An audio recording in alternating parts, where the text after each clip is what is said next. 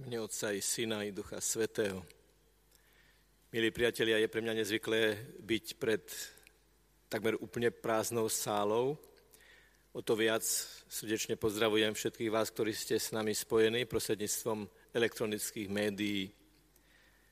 Je zvláštne, že dnes budeme meditovať o dotykoch, lebo pokračujeme v našom seriáli o Ježišových dotykoch a pritom žijeme v dobe, keď sa dotyky vysoko neodporúčajú. Iba ak, tak si zo žartu oťukneme lakte. Nosíme rúšky, vytvárame dištanc vzdialenosti a je to tak správne. Možno, že keď nám Boh zoberie, alebo keď nám situácia nejaká, do ktorej sa dostaneme, zoberie možnosť byť blízko viditeľne, fyzicky, telesne, merateľne. Je to preto, aby sme sa zamysleli nad skutočnou podstatou blízkosti a skutočnou podstatou dotyku. Lebo dotyk je najvyššia forma blízkosti fyzickej. Keď dnes budeme rozmýšľať o tom, prečo Ježiš vzal za ruku 12-ročné dievča a povedali aj Talita kum, tak nebudeme uvažovať predovšetkým nad tým viditeľným gestom, ale budeme uvažovať nad tým, čo toto gesto znamená v podstate, v hĺbke, čo je jeho pozadím a čo je jeho posolstvom.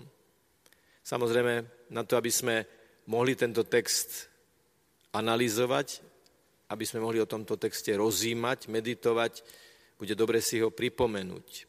Ten úryvok, ktorý prečítam, má vynechané časti z toho dôvodu, že príchod predstaveného synagógy a uzdravenie jeho céry, vzkriesenie jeho céry, má ešte také intermezo, ktoré my dnes čítať nebudeme, ale je dôležitým kontextom tohto úryvku.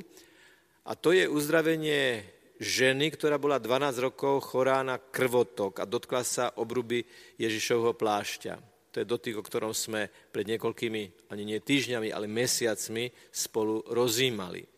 A ako uvidíte, je veľmi dôležité, že sa to odohralo práve s týmto prerušením. Ale prečítajme si najprv text. Keď sa Ježiš znova preplavil loďou na druhý breh, zišiel sa k nemu veľký zástup.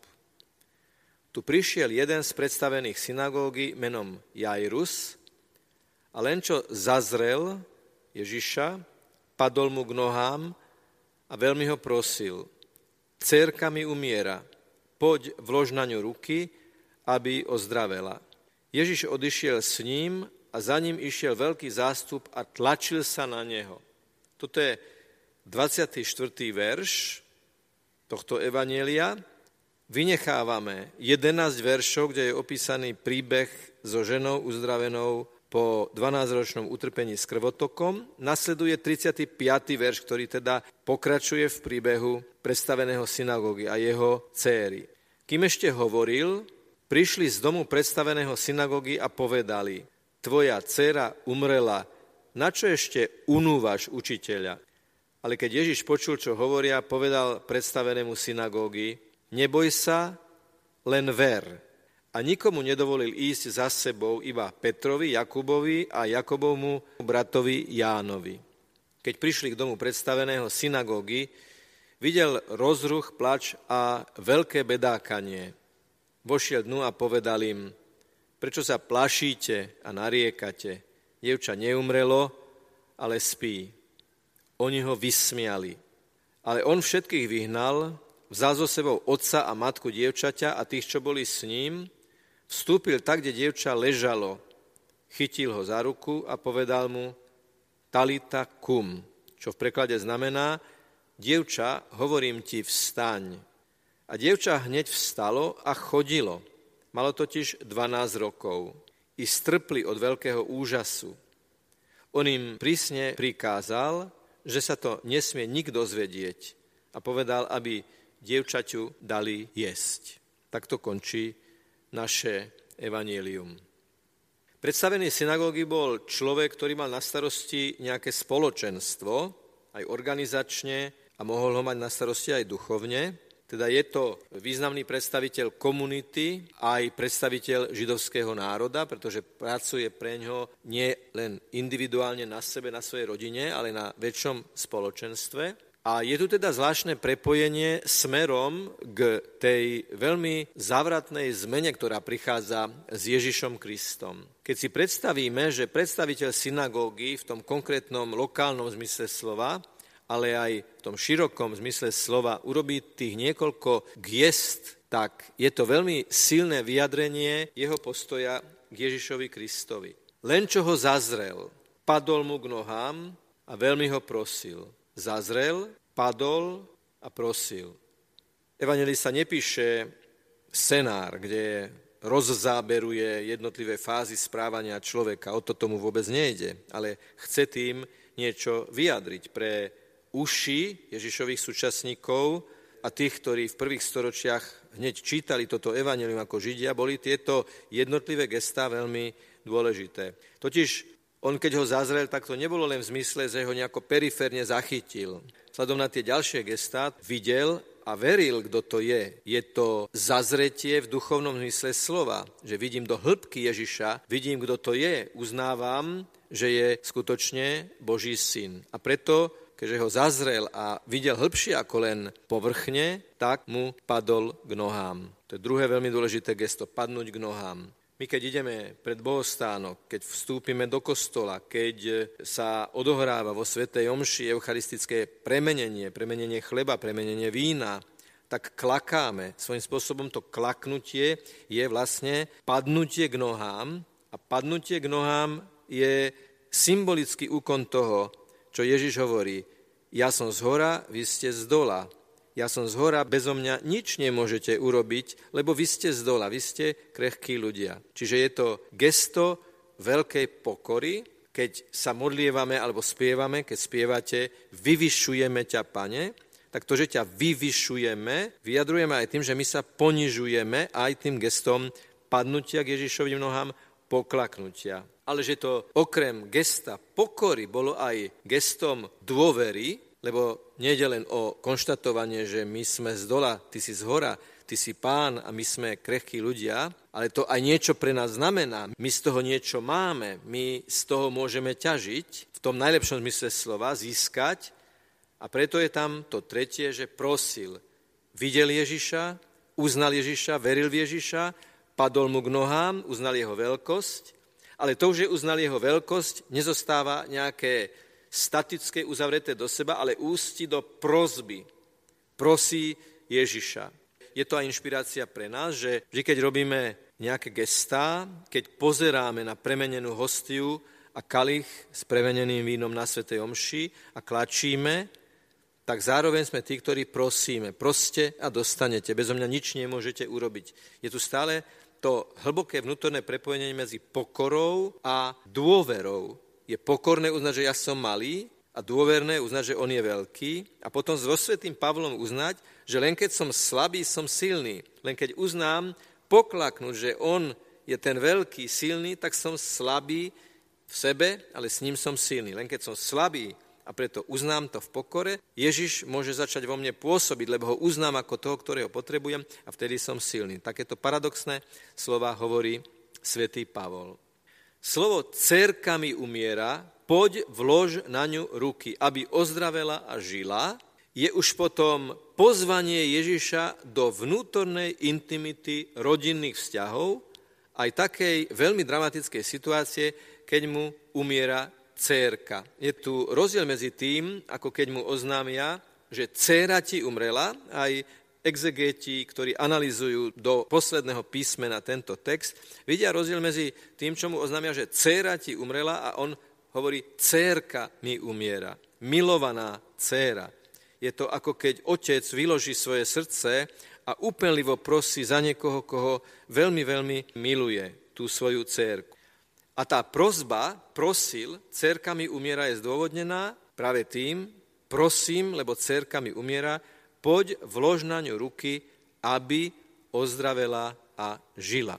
To, že tá dcera má 12 rokov, je veľmi dôležitá okolnosť, pretože v 12 rokoch dievča už sa mohlo zasnúbiť, Čiže tu nejde len čiste o vek, ale aj o pokračovanie príbehu. Ja som otec, to je moja dcéra vo veku, keď už ona môže vstúpiť do vzťahu, ktorý potom môže pokračovať v ďalších generáciách, teda v jej deťoch. Vlož na ňu ruky, aby ozdravela a žila.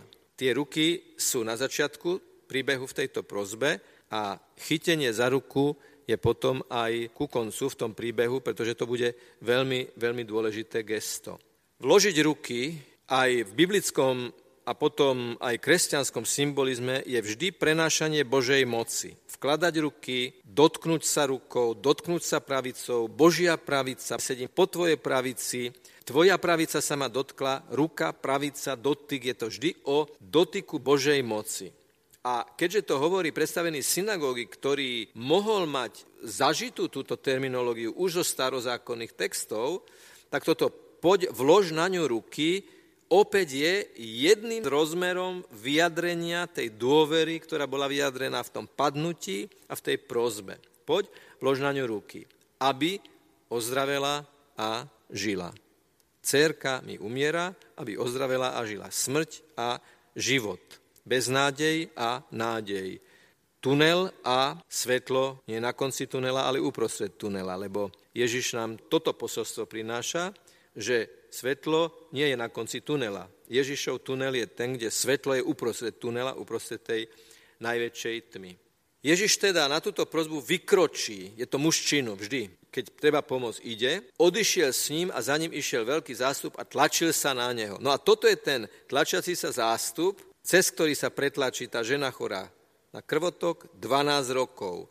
Ona je 12 rokov chorá, dievča má 12 rokov. Poukazujú na to, že je tu tá zaujímavá kontinuita, že keď sa toto dievča narodilo, ona začala trpieť. Ona sa teraz uzdravila a odovzdáva sa ako keby tá duchovná štafeta tomuto dievčaťu. Je to staršia žena a je to dievča, ale 12-ročné, čiže už súce na zásnuby. A preto je tu aj to minulé, aj to budúce. Minulosť a budúcnosť, do ktorej vstupuje Ježiš svojou mocou.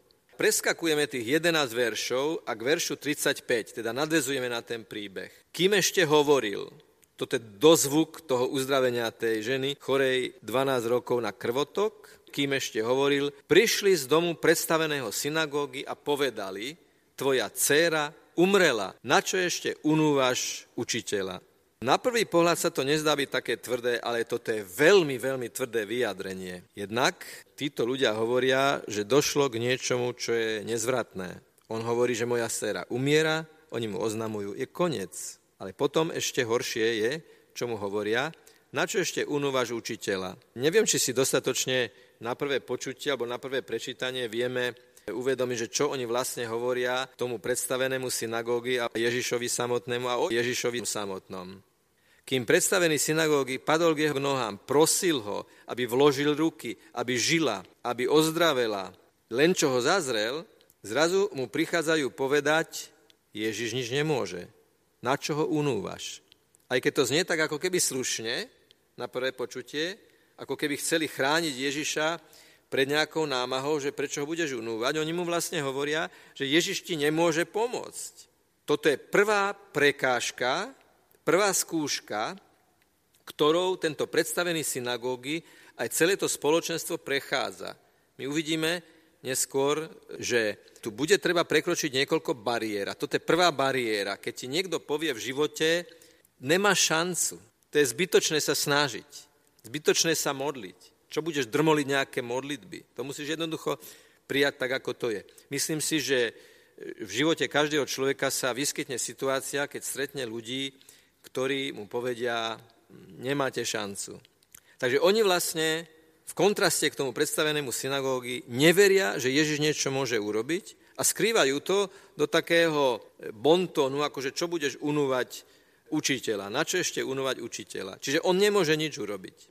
Ale keď Ježiš počul, čo hovoria, povedal predstavenému synagógy. Všimnite si, že Ježiš nehovorí im, oni sú tí pokušitelia, ale hovorí jemu, nie, neverím, oni ťa pokúšajú, toto je pokušenie. A toto je aj veľká inšpirácia do našich duchovných zápasov.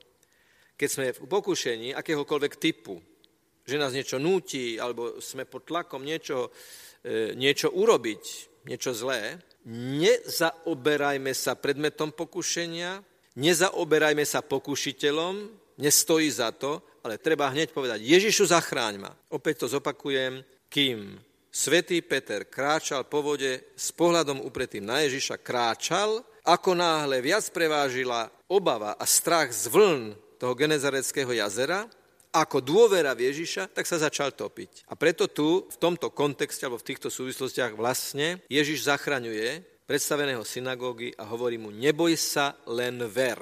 Kto si spočítal, že slovo neboj sa, alebo podobné slovné spojenie, kde Boh, kde Ježiš, kde prorok povzbudzuje ľudí, aby sa nebáli, sa vo Svetom písme nachádza pozoruhodne 365 krát ako keby ten náš každodenný chlieb počas celého roka bol aj chlebom Božích impulzov, aby sme nestrácali nádej a nebáli sa.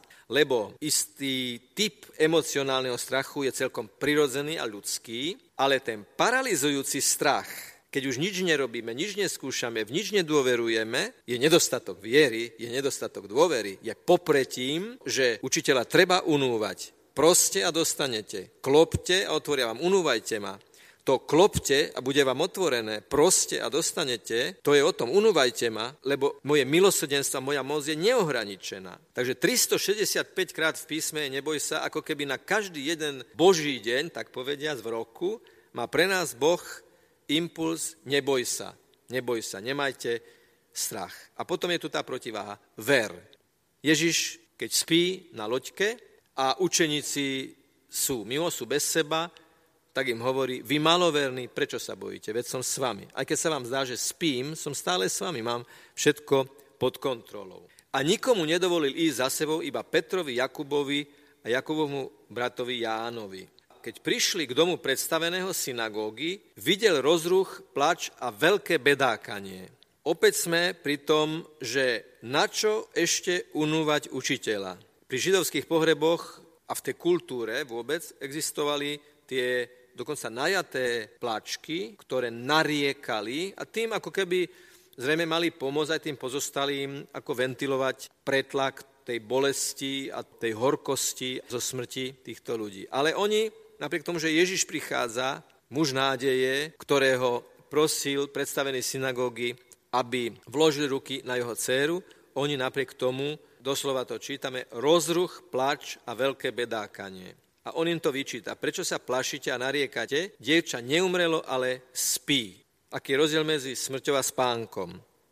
Spánok je dočasný, smrť je bez zobudenia. Tu nejde o tú takú tú jednoduchú verziu, že smrť a spánok, ale je to smrť je spánok, lebo smrť nie je definitívna a Boh nie je Bohom mŕtvych, ale Bohom živých. A preto každá smrť je spánok v nádeji, ktorú vyznávame. A preto v slovách vyhnal, je tu veľmi tvrdé slovo vyhnal, neobjavuje sa veľmi často v súvislosti s Ježišom vo Svetom písme, ale v slove vyhnal je cítiť slovo vyháňania diabla zlého ducha.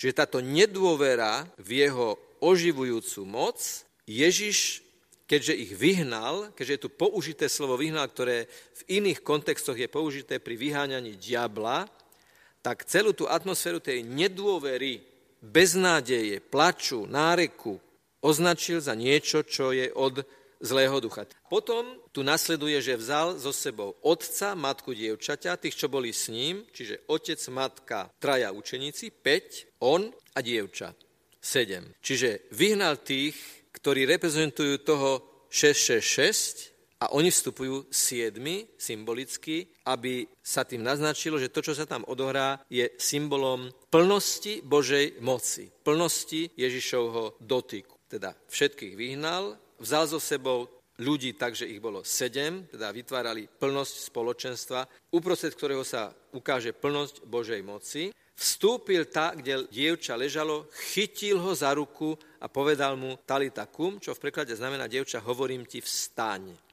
Tak si to predstavme. Pristúpi k lôžku, teda dobrý pastier pozná svoje ovce po mene, osobne, blízko, v ich situácii konkrétne a chytiť niekoho za ruku Neviem, či ste niekedy už boli v situácii, že ste pri lôžku pacienta chytili za ruku.